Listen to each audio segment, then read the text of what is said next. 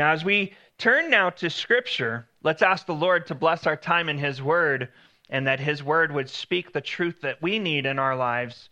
Um, this morning, He's got a great, great encouragement for us. Heavenly Father, we come before you. And Lord, as we turn to your word and, and, and we look at it, Father, we know that your word instructs us. We know that your word cleanses us. Father, we know that your word calls us out when it needs to. And Father, we also thank you that your word is an encouragement to us, Father God, that you are not a God who only sits to tell us that we don't measure up, that we don't fit, but Lord, that you want to encourage us that it is through you that we can live, find our being. So, Lord, as we as we read chapter 4 here in Zechariah, I pray that we would understand the vision for the time in which it was given, but also, Lord, that the word that you're speaking to us here this morning. In Jesus' name, amen. Now, if I were to tell you guys about burnout or stress, we all understand what that means, right? Stress and burnout plague many, and many are always, we're always on the lookout to prevent and avoid stress and burnout, right? Because we know that those are bad things for us. Um, and stress and burnout, it doesn't just plague you in the in the job fields, in the work field, but it also comes home and it's in relationships. But maybe you're not aware of this, but it's also in ministry. Many, when they're called by God into ministry, and I can relate to this. It includes pastors and missionaries and the like, but it's any calling from the Lord, whether you're called to worship, whether you're called to serve. It doesn't matter where you're called, but many, when they're called, they're not thinking about what is the totality of the undertaking. We think of the good times, we think of the good things that we like about it, but we never think about well, what, what are the downsides in that area of ministry? Where, where's the challenges in that? And so as we go into it, all of a sudden, you know, that um, the, the glow of, oh, this is going to be the most awesome thing ever. And then when you, like, if you ever get involved in church leadership, then you get to see the other side of how church looks. It's kind of like when you go to Disneyland. Everything looks great at the front, but if you were to go around behind everything, it it loses its appeal because then you see what it really is. It's all just dressed up. And so um, we're not thinking about those undertakings or how we're going to go. How, where are we going to get the energy for the day to day? We're not thinking about how many days in a row am I going to have to do this? How many weeks in a row am I going to have to do this? And so we start getting knee deep in it and we start to feel like Peter, right? Peter got up and he got out of the boat and he went out where Jesus called him. And then all of a sudden, Peter starts looking around and he goes, Wait a minute, how'd this happen? How, wait, wait a minute. Now the wind and the waves and all that stuff's going on around me. And, and he starts to doubt and he starts to stress out and he starts to sink. And we could relate to Peter, right? We start going, why did I ever get out of the boat? And we start going, there's the boat right there. If I could just get back in the boat, I'll never get out of it again we become very, very aware of our personal inadequacy for the calling. Now, our text will not delve into all the intricacies and the complex issues of stress and burnout, but it is going to give us principles and exhortation to help us against spiritual burnout. The enduring, staying power that each of us needs. So, Zechariah's fifth vision speaks to encourage Zerubbabel Last week we looked at an encouragement to Joshua as high priest. Now we're going to look at Zerubbabel. Zerubbabel is the one who's called to lead the people in the building effort to continue and finish the work that God has called them to. And he says, You're going to finish this work not by looking around you, because that's where we all mess up, right? We start looking around us. What's going on around me? What, what are the things happening around me? And it starts to dis- discourage us. And, but we need to learn to look to God. And we need to learn to depend upon God. Because when we depend on the wrong things, oh, is everything going well? Does my job pay me well? Is my job taking care of me? How's everything in my family? Are we all getting along? Like when we start going, well, that's out. So that means I'm going to stop serving here because not everything is nice, easy, and calm. When we depend on the wrong things, that's when we get burnt out. when you depend on the wrong things and you look to the wrong things as you're doing God's work, that's when you get burnout doing God's work. And so, starting in verse 1 of chapter 4, the angel who was speaking with me then returned and roused me as one awakened out of sleep. And he asked me, he says, What do you see? And I replied, I see a solid gold lampstand with a bowl at the top. The lampstand has seven lamps at the top with seven spouts for each of the lamps. There are also two olive trees beside it, one on the right side of the bowl and the other is on the left. And then the angel, then I asked the angel who was speaking with me, What are these, my Lord? Don't you know what they are? Replied the angel who was speaking with me, and I said, No, my Lord. So he answered me. He said, This is the word of the Lord to Zerubbabel, not by strength or by might, but by my spirit, says the Lord of armies. What are you, great mountain, before Zerubbabel? You will become a plain, and he will bring out the capstone, accompanied by shouts of grace, grace to it. Then the word of the Lord came to me Zerubbabel's hands have laid the foundation of this house, and his hands will complete it. Then you will know that the Lord of armies has sent me to you. For who despises the day of small things? These seven eyes of the Lord, which scan throughout the whole earth, will rejoice when they see the ceremonial stone in Zerubbabel's hand. And I asked him, What are the two olive trees on the right and the left of the lampstand? And I questioned him further, And what are the two streams of the olive trees from which the golden oil is pouring through the two golden conduits? And then he inquired of me, Don't you know what these are? No, my lord, I replied. These are the two anointed ones who stand by the Lord of the whole earth. There's some awesome signs here that were for Zerubbabel. But as we've been going through our series, Majoring in the Minors, we remember and we know that what God has spoken long ago, God continues to speak to today, doesn't He? His first encouragement is that God's work requires God's Spirit. As we go back through the first seven verses, there, there's so much there. The angel who was speaking with me, Zechariah, then returned and roused me as one awakened out of sleep. And he asked me, What do you see? And that's when Zechariah says, I see a solid gold lampstand and a bowl at the top. Then the lampstand has seven lamps at the top with seven spouts for each of the lamps. He says there's also two olive trees beside it, one on the right and the other on the left. And he says, What are these? And then the angel goes, Don't you know what they are? He says, No, I don't. And so his answer was this This is the word of the Lord to Zerubbabel. And so we know that this message is an exhortation for Zerubbabel. And he says, Not by strength or by might, but by my spirit, says the Lord of armies. What are you, great mountain? Before Zerubbabel, you will become a plain. And he will bring out the capstone accompanied by shouts of grace, grace to it. So, Zechariah is now on his fifth vision. And I don't know if you caught this, but he had to be roused out of sleep. When you see a vision from the Lord, it's often very tiring. It's very wearying. In fact, these visions had exhausted Zechariah, much like the divine visions and their understanding wearied Daniel. If you go back and you read in Daniel chapters 8 and 11 and, and 12, you see that Daniel also was wearied by the visions. And so when, when the Lord comes and he gives you visions and whatnot, it's going to be a tiring thing. And so, as the angel rouses Zechariah, he says, What do you see? He says, I see a golden lampstand. Now, think of the lampstand that would be in the tabernacle, the temple, the menorah. And then at the top of that, there's a bowl.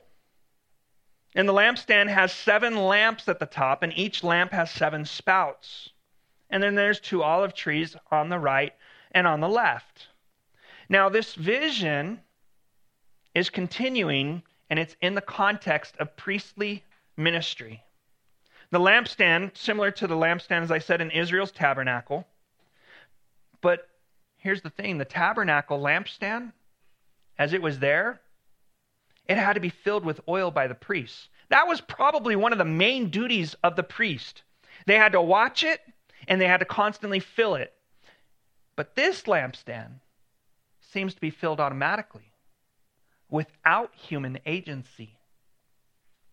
The bowl is suspended over the lampstand, and the oil is transported by gravity from the bowl through the seven channels to each of the seven lamps. That's 49 conduits for you math wizards out there. And it's fed from the trees themselves. It makes sense as they consider the work being done is the building of the temple that the vision itself would incorporate images of the temple. And it's interesting, Zechariah himself, being of the priestly line and a prophet, familiar with the ins and outs of the temple, but as he sees this vision, the angel keeps asking him, Don't you know what these are? That's why he keeps asking him, Don't you know what these are? Because he's familiar with the going on of the temple. And he says, No, it's, it's foreign to me. This, in the temple, we fill the lamp. In the temple, we take care of this stuff. And so that's where the angel comes to it. This is the word to the Lord, the word of the Lord to Zerubbabel. Zerubbabel is tasked with rebuilding, and by this point, he's overwhelmed by the task. The people are discouraged. He's discouraged. He's going, Man, this task is a huge undertaking.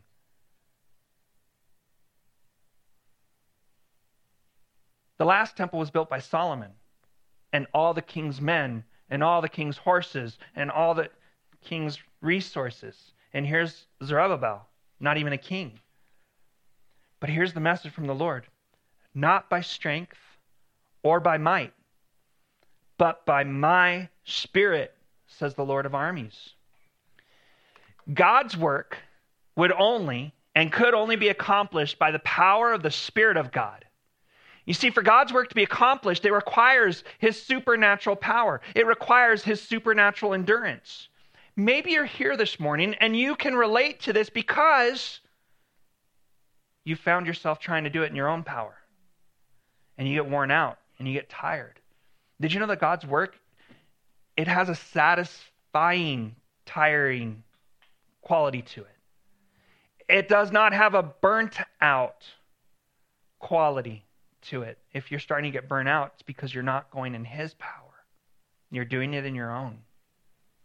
No amount of human resources would ever amount to anything in the work of God.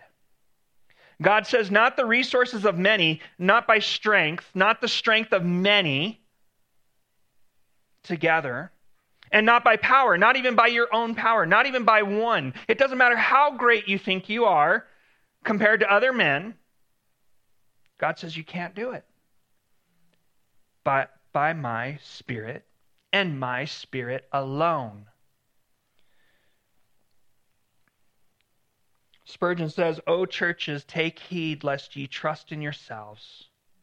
Take heed lest ye say, We are a respectable body, we are a mighty number, we are a potent people. Take heed lest ye begin to glory in your own strength.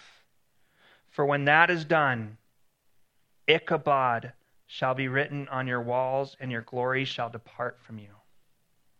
Remember that he who was with us when we were few must be with us now that we are many, or else we must fail. He who strengthened us when we were as little Israel must be with us now that we are like the thousands of Manasseh, or else it all over with us and our day is past. Now, the Spirit of God is represented by the oil, and it's fitting. Here's the benefits of oil oil lubricates. There's little friction and wear among those who are lubricated by the Spirit of God. Oil heals. You see, back in those days, oil was used medicinally. The Spirit of God brings healing, the Spirit of God brings restoration. Oil is also used to light. It lights when it's burned in a lamp. And where the Spirit of God is, there is light. Oil is also warming. As you use it as a fuel or for a flame, the Spirit of God, there's warmth, there's comfort. Oil invigorates. Oil can be used to massage. Holy Spirit invigorates us for his service. Oil also adorns. Oil is, is the uh, base ingredient for many of the perfumes and, and, and products out there for fragrances and whatnot. And oil also polishes. It is used to shine metal. And the Holy Spirit wipes away our grime, smooths out our rough edges as He continues to mold us, shape us into the image of Christ. In God's power, notice what God says. He says, Who are you, mountain? Before Zerubbabel, you will be made as a plain in God's power, the mountain that gives Zerubbabel trouble, the mountain, whatever his doubts, whatever his fears, whatever the, the um, difficulty towards his problem, the setback, the discouragement, all of those stand as mountains in his way. And it's leveled by the finishing work of God's Spirit. Isaiah 44 Every valley will be lifted up, every mountain and hill will be leveled the uneven ground will become smooth, and the rough places a plain. Then it says, He will bring out the capstone, the final stone, the finishing piece. He will complete the work, accompanied by shouts of grace, grace to it. You see, God is declaring in His power, the work will be finished. And empowered by him, Zerubbabel will be the one to finish it. Many times, we set off to start a work, and when it gets difficult, we want to retreat back and say, oh, God's going to finish it with somebody else. God is going to use somebody else. That's why it's difficult for me. Anybody else can step in here and it's going to be easy for them. My brothers and sisters in Christ, that's not true. But what we need to do is stand strong in the Spirit of God and trust in His power to level those mountains. Here's two truths about God's work God's work invites mountains, God's work invites problems. But God's work also seems impossible. Or it progresses slowly, right? We get so frustrated with the pace of God's work but it requires His power if we want to finish it.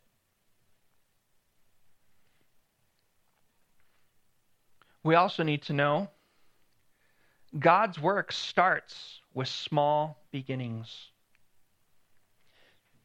We're so used to it, it, starting off different ways, right? I mean, when we have a race, it starts off with a bang, with a gunshot when they're rebuilding stuff. You remember when they were building the uh, the stadium downtown? Remember what they did? It started off with the demolition of the old city building.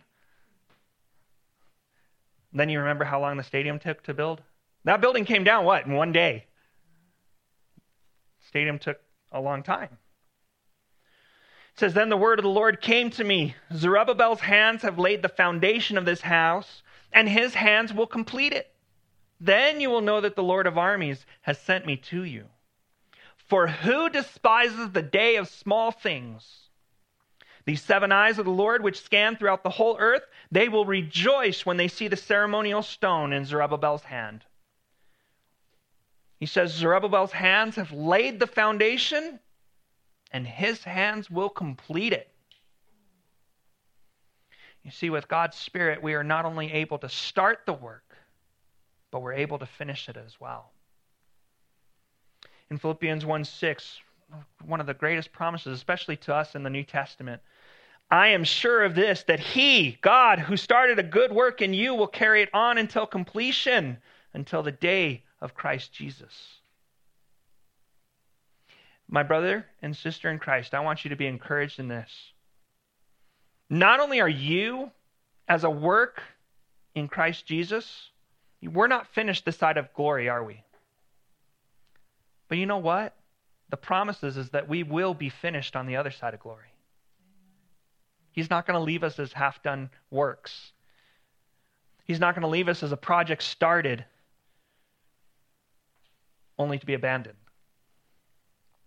God is a finisher of work, and he accomplishes what he says he will.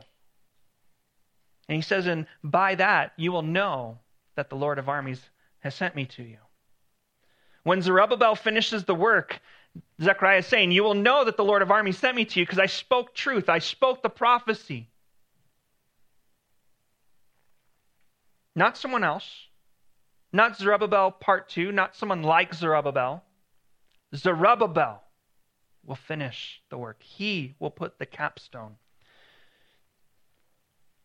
He says, Who despises the day of small things? Did you know that you cannot tell the size of a work by its beginning? Anybody who's done any home improvement, any renovations, that starts off and goes, oh, it's just this. And the next thing you know, you have all the walls in your house torn out. You're like, what happened? Well, I had this one little problem that led to this problem that led to that, right? Small beginnings, massive undertaking now. The answer is do not despise the day of small things. You see, those small things allow us to learn without large ramifications for mistakes. Don't despise small things, just consider it all as just a day. Right? The day of small things. Whatever it is in your life, the day of small things. It's a season to God. It's a season used for shaping, it's a season used for preparation. Zerubbabel, in, the day of small things, it's a small task. It's a it's an inferior temple to what they had before. But you know who's going to be dedicated in that temple? Christ. Small beginnings. It's Satan who tempts us to despise small things. It's Satan who says, Oh, look, he doesn't even trust you for the big works. He gave you this, this menial task, this little itty bitty thing that you have to do. You, you, you're not important enough. He doesn't trust you. You know why Satan wants us to despise the day of small things? Because it's from the small things that God brings that he does great things. The Bible records the history of God constantly using small beginnings. You see, a nation, it began with Abraham. When he wanted to bring about the plan of salvation, it started with a child, Isaac. When God wanted to overthrow Egypt, he started with a baby in a basket in the Nile River.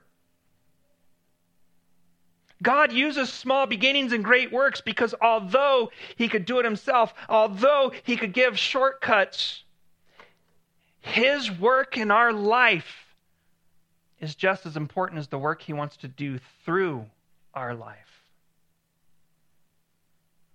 You are not just a means to an end with God, you are the end.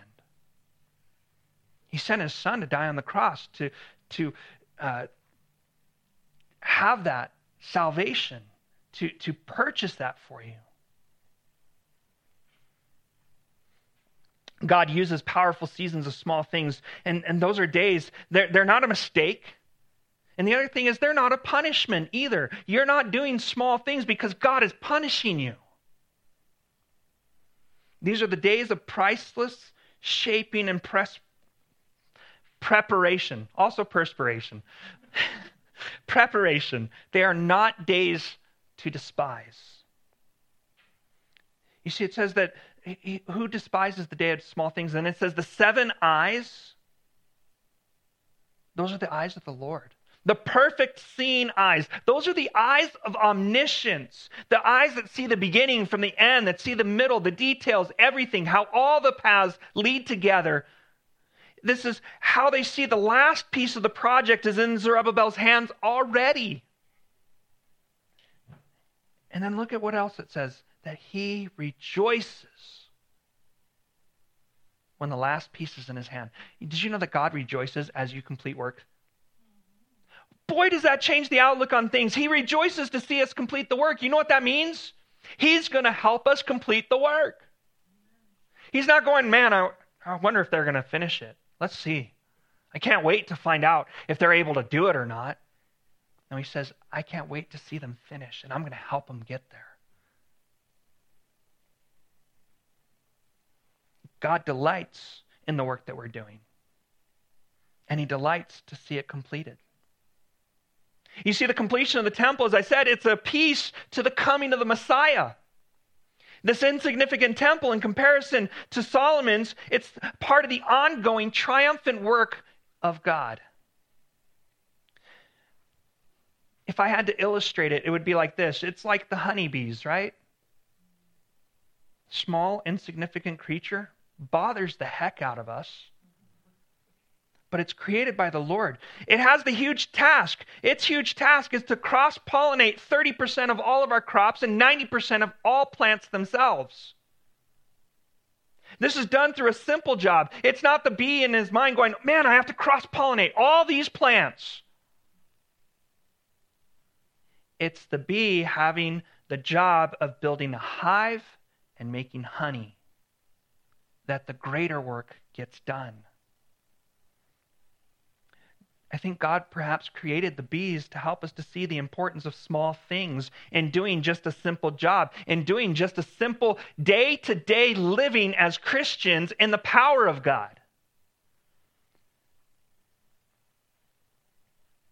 When David fought Goliath,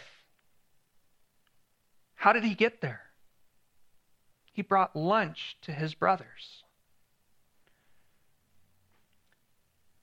When the 5,000 were fed by Jesus, it started with a boy with five loaves and two fish.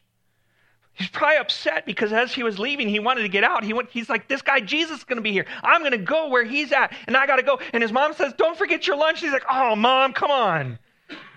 And then the whole time she's going, why do I even bother making him a lunch? She's all upset about that. And that lunch that she made, if she had known it was going to feed 5,000, how much more would she have done with it? You see, the miracles of God are hidden in insignificant tasks. It's hidden in everyday faith and prayer when Jesus had his disciples in the temple and the widow came and she gave her two mites. And God used it and he spoke to his disciples and he says, She gave more. I want you to understand the truth in that. No sincere act of worship or service is ever overlooked by God. The seeing eyes of God see it all. And Jesus also taught us that the one who can be trusted in the small things can be trusted in big things also. You, if you can't be faithful in, in the day of small things, you'll never be trusted and you'll never be used for the big things. In Matthew 25, 21, the, the parable of the talents and the servants. At the end, remember, his master said to him, Well done, good and faithful servant. You were faithful over a few things. I will put you in charge of many things. And in Luke 16, Jesus said, Whoever is faithful in very little is also faithful in much. And whoever is unrighteous in very little is also unrighteous in much. So if you have not been faithful with worldly wealth, who will trust you with what is genuine? And if you have not been faithful with what belongs to someone else, who will give you what is your own?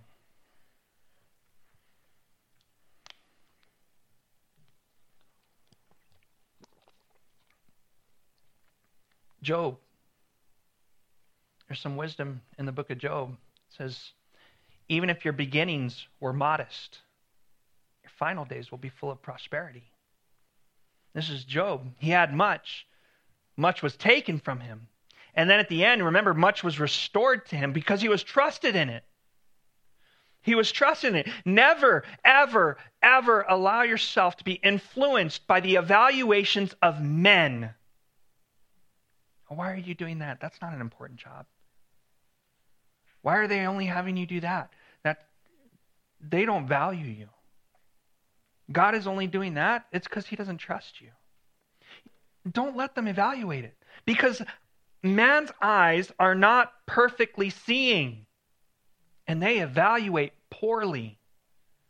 That's why God said to Samuel, Humans do not see what the Lord sees. Because humans see what's visible, right? We're always looking at the cover, we're always looking at the outside. Disneyland is fun because we see the outside. If we saw the other side, it would be like, wow, what a dump. I mean, think about it. The Tower of Babel, that was impressive. God despised it. How many huge, too huge to fail ministries and ministry personalities have there been in which God shined a light and exposed a truth? But on the other side, you have Noah who built an ark. Others watched and they saw it and they said, What are you doing? How dumb. Nathanael almost missed the Lord because of his origins being in Nazareth when he said, Can anything good come out of Nazareth? What about George Mueller? He started with a pure desire of prayer and to see God work. They called him independent, a rebel, and a fanatic. And in those days, those weren't good terms. By the end of his life, he was used to build five orphanages. He was providing for over 2,000 orphans simply through prayer and faith. When he was 71, he started out on a series of missionary trips to Europe, Asia, and America. He traveled 200,000 miles, preached in 42 countries, and kept up this pace until he was 88. He died at 93. And the day before he died, he's still handling orphanage correspondence. Hudson Taylor. They ridiculed him when he dared to go to China alone, let alone without the guarantee of support. You see, men have a way of despising what is small. Here's the protection to keep from despising small things ask the Lord for eyes of faith to see what he sees, not what everybody else sees.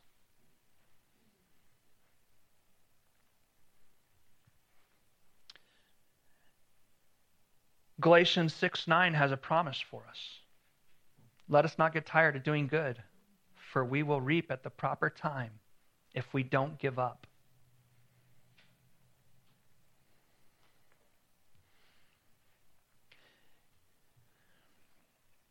I think one of the most important things that God may want to speak to us this morning is to let us know that He values people over institutions. Did you know that God didn't die for any institutions? He died for people. Zechariah says, I asked him, What are the two olive trees on the right and the left side of the lampstand? And then I questioned him even further, and he said, What are the two streams from the olive trees? And what, which the golden oil is pouring through, and the two golden conduits? And he says, Don't you know what these are? And he said, I, No. And he says, These are the two anointed ones who stand by the Lord of the whole earth. So you got an olive tree on the right and on the left. And he inquires about the two streams and the golden oil. And the angel says, Don't you know? And he says, No, this whole thing, haven't I told you I don't know? Like, I don't know. Change Zechariah's name to I don't know. He says, These are the two anointed ones who stand by the Lord of the whole earth. Jeremiah 33 had a prophecy from the Lord where God said, It moved my. Ah, da, da, da, nope. All right. I don't have Jeremiah in there. I'll read it to you. Jeremiah 33, verse 17. It says, For this is what the Lord says David will never fail to have a man sitting on the throne of the house of Israel the Levitical priests will never fail to have a man always before me to offer burnt offerings and burn grain offerings and to make sacrifices.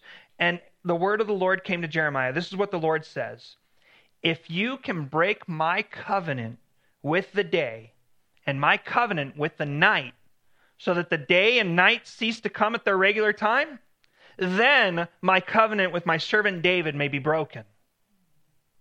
If that could happen, then he would not have a son reigning on his throne, and the Levitical priests would not be my ministers.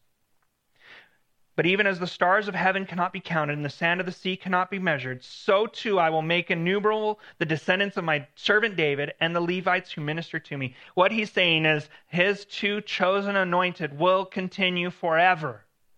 As long as there is night and as long as there is day.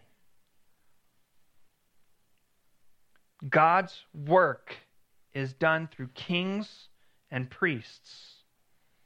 And before you celebrate and say, woohoo, that's not me, understand that you are a royal priesthood, doubly charged to be used by God. You see, his kings and his priests that he has ordained and, and anointed for that work will soon be unified into a Messiah who is both king and high priest. You see, the lampstand is typifying of Israel. Israel's the light to the nations. That was what God's holy calling was for the nation of Israel. Isaiah 42, verse 6 I am the Lord, and I have called you for a righteous purpose, and I will hold you by your hand, and I will watch over you, and I will appoint you to be a covenant for the people and a light to the nations. In 49 verse 6 he says it's not enough for you to be my servant raising up to the uh, raising up the tribes of Jacob and restoring the protected ones of Israel I will also make you a light for the nations and to be my salvation to the ends of the earth now Joshua is the high priest and Zerubbabel is the king in, in that sense. They are the ones represented here, but they're merely branches off those trees. The trees are the kings and the priests of all time. And God has a special work for these anointed ones, and they're anointed to work uniquely together. And as we go through the history of God working, doesn't He work in pairs? Moses and Aaron, Joshua and Caleb, Elijah and Elisha, Peter and John, Paul and Barnabas, Calvin and Luther, Whitefield and Wesley, Moody and Sankey. But it goes beyond that because God has promised to raise up two more. Two more witnesses who will preach prior to Christ's return, Revelation 11. It says, I will grant my two witnesses authority to prophesy for 1260 days dressed in sackcloth. These are the two olive trees and the two lampstands that stand before the Lord of the earth. That word anointed ones are literally sons of oil, sons of the Holy Spirit. In Hebrew idioms, the son of something is radically characterized by that thing. How did the trees supply the oil? It came out of the trees directly. Real ministry is the giving of ourselves to the work of God and for God to use. You see, people are the most important part of the program of God.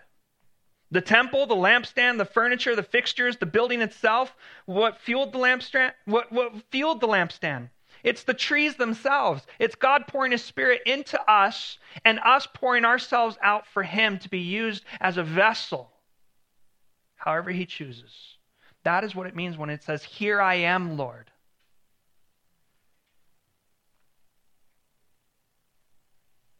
The trees themselves. Now, the temple needed the lampstand, but the lampstand needed the oil.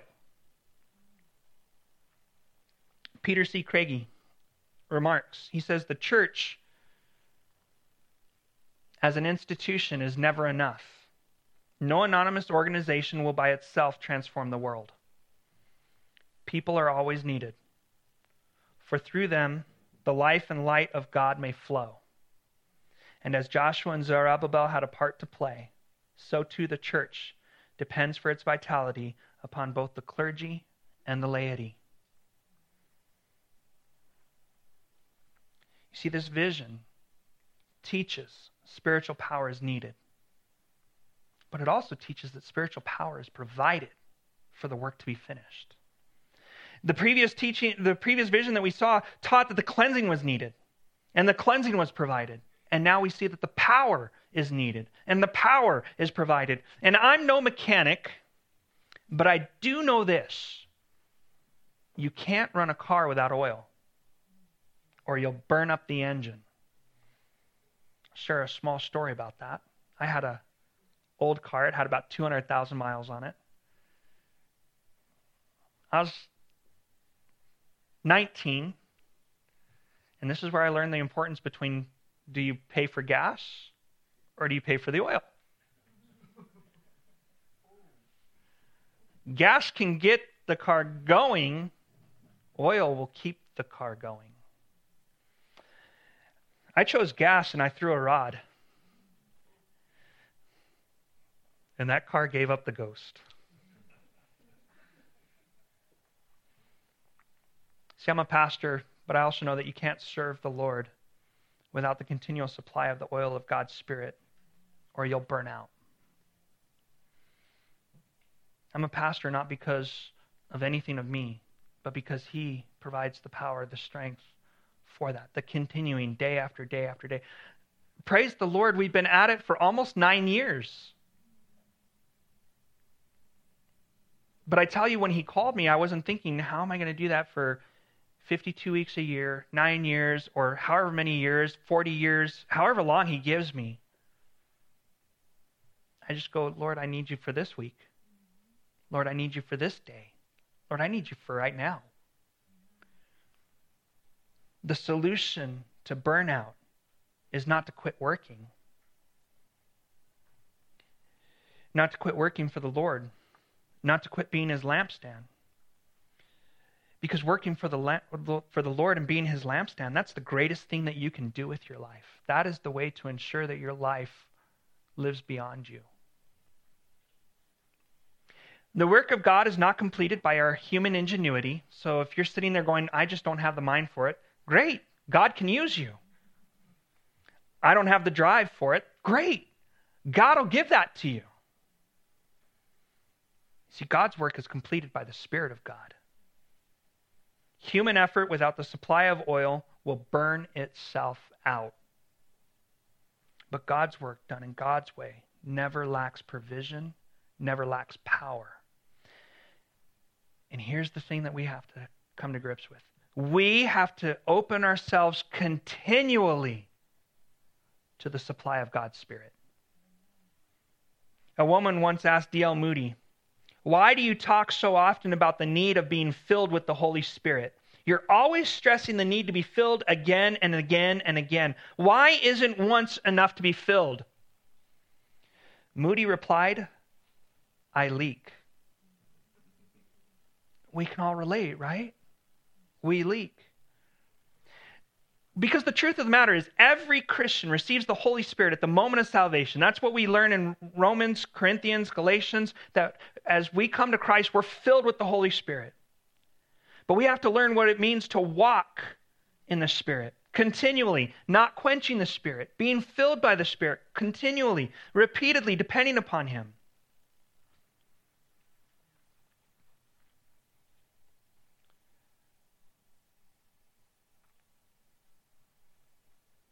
In this vision, we see the angel awakens Zechariah from sleep.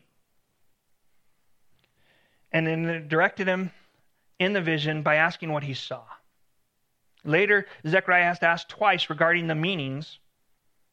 And we see that the trees provided a continual flow of oil to the lamp so that they didn't burn out. All these features are designed to show us that we have to depend on God alone and that we must do so continually. God provides the power, God finishes the work, and where God provides the power, God will finish the work. God called Zerubbabel and Joshua, he calls them the two anointed ones that stand by the Lord, a noble title. Joshua and Zerubbabel received the empowering Spirit of God and kept the light of Israel's work and witness burning.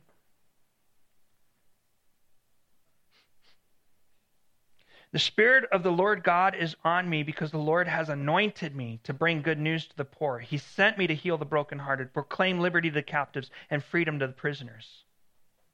My brothers and sisters in Christ, there are no small things in God's hands. God is glorified in small things, and He uses small things to accomplish great things all so called small things, they're linked directly to God's ongoing triumph and victory in the final day. There's no small places, there's no small ministries, and there are no big preachers. And F.B. Meyer, in his book, The Prophet of Hope, observes that the wick is dependent on the source of oil moment by moment. It has no storehouse, it has no backup supply. It's always on the edge of bankruptcy, but always supplied. Abundant supply of God's Spirit as you do His work. Have you checked your spiritual dis- dipstick lately? You see, Israel and the church have both been tasked with the privilege of shining as God's glorious light in this dark world. Israel has lost that privilege temporarily, but they will once again have it in the day in which God is pouring out his wrath upon the earth. They will have it once again in that time when Christ returns. Satan's schemes, the world's plots, they've tried to extinguish the light, not only of Israel, but also of the church. The world tried to eliminate Israel first, and now in these days, they want to eliminate the church. Both continue to exist because God is the one who sustains them through the olive trees. As I said, Jesus Christ is the high priest, and he is the King of kings. The church doesn't survive because of clever programs, ingenuity of men. Doesn't even survive on goodwill, and definitely not on government policy. Movie makers, educators, not even the church's own leaders. It's entirely dependent upon the Lord Jesus Christ who died for her. And the promise is, is one day he's coming to put the capstone in place. And then when the redeemed of both Israel and the redeemed of the church see that capstone of salvation dropped into place, they will shout together, Grace, grace. And they will know then as never before that their presence in heaven is all due to the grace of God in Jesus Christ. Heavenly Father, we come before you, and Lord, we just thank you so much for this vision and the and the meaning for which Zechariah gave and, and, and just what you were speaking to Zerubbabel, Lord. And Father, I pray now and I invite all as the worship team comes up to, to sing this last song that during this song, Father God, that you would speak to us in our hearts, that you would move in our spirit, Father, to bring us to you. Are we doing the work in our own strength? What are we trusting in? What are we looking to to determine the importance of what we're doing? Lord, I pray that you would call us to come and once again just lay ourselves before you and say, Here I am, Lord. Use me as you see fit.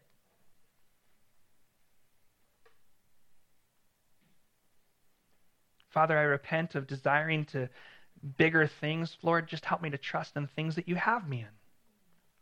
Help me to trust you for the, for the strength, the energy, and the power for it, Father God. Father, for those who don't know, haven't been filled with the power of the Holy Spirit, pray that you would pour out your spirit. I pray that you would call them to your kingdom, Father God, that they would come to the foot of the cross of Christ, give their lives to Christ, ask for forgiveness that is provided through his sacrifice on the cross and his resurrection from the dead. That they would be filled with the Spirit, empowered for your work, Father God. Lord, we long for the day to see that capstone put in place where we will shout, Grace, grace. We look forward to it in Jesus' name. Amen.